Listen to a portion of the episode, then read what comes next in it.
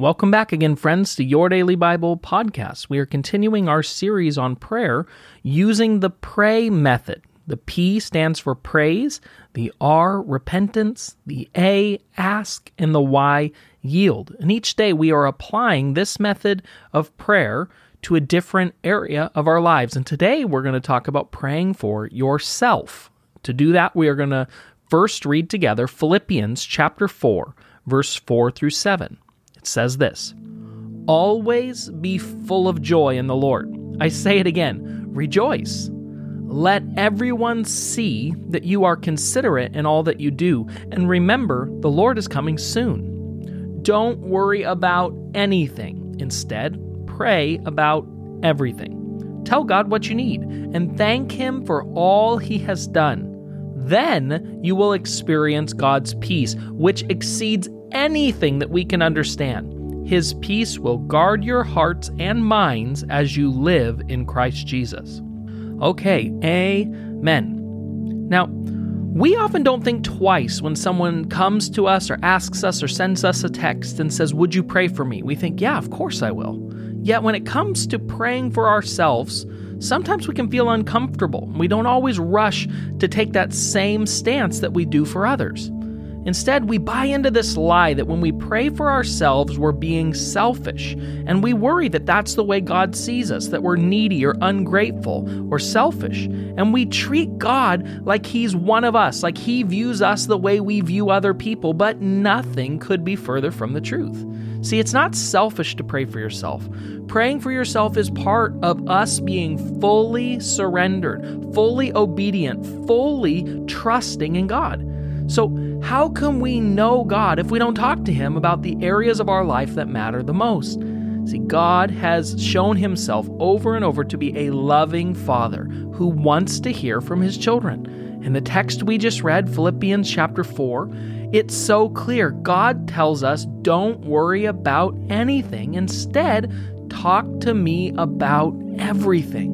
See, no thought is too small or too insignificant to bring to God. No need is too little for God's time. So, let's use the pray method today to learn to pray for ourselves. So, again, the P stands for praise. So, as you begin in prayer today, begin with praise. How does it feel to know that you can talk to God about anything?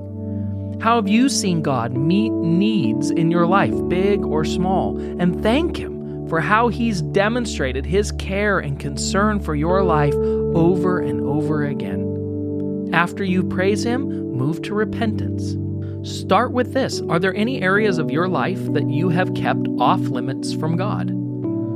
Is there anything weighing you down that you don't feel comfortable bringing to God?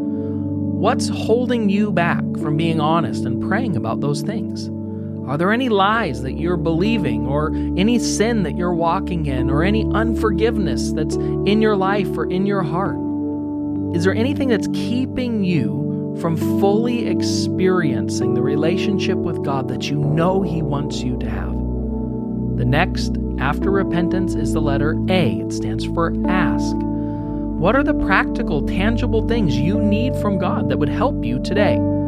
Are there any burdens that you're carrying relationally, financially, emotionally, physically that you need God's help for in your life? You can ask God for anything. He's clear in Scripture ask me for anything. So take some time and ask. And finally, you move to the letter Y. It stands for yield. See, one of the many gifts that we get from God when we are completely honest is that we increase, we grow in our trust and in our intimacy with God. It's a wonderful gift. We grow in our love, we grow in our tangible intimacy and trust. And so I've got a little homework for you in this area of yielding.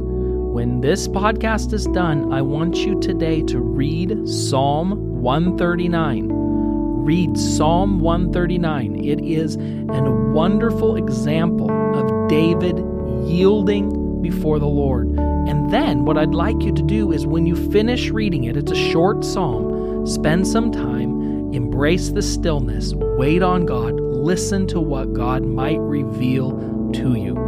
I think this will be an incredibly wonderful and intimate experience if you will take the time to do it. Okay, so spend some time now in prayer. Praise God, repent, ask, and yield, and then read Psalm 139. Let's pray together.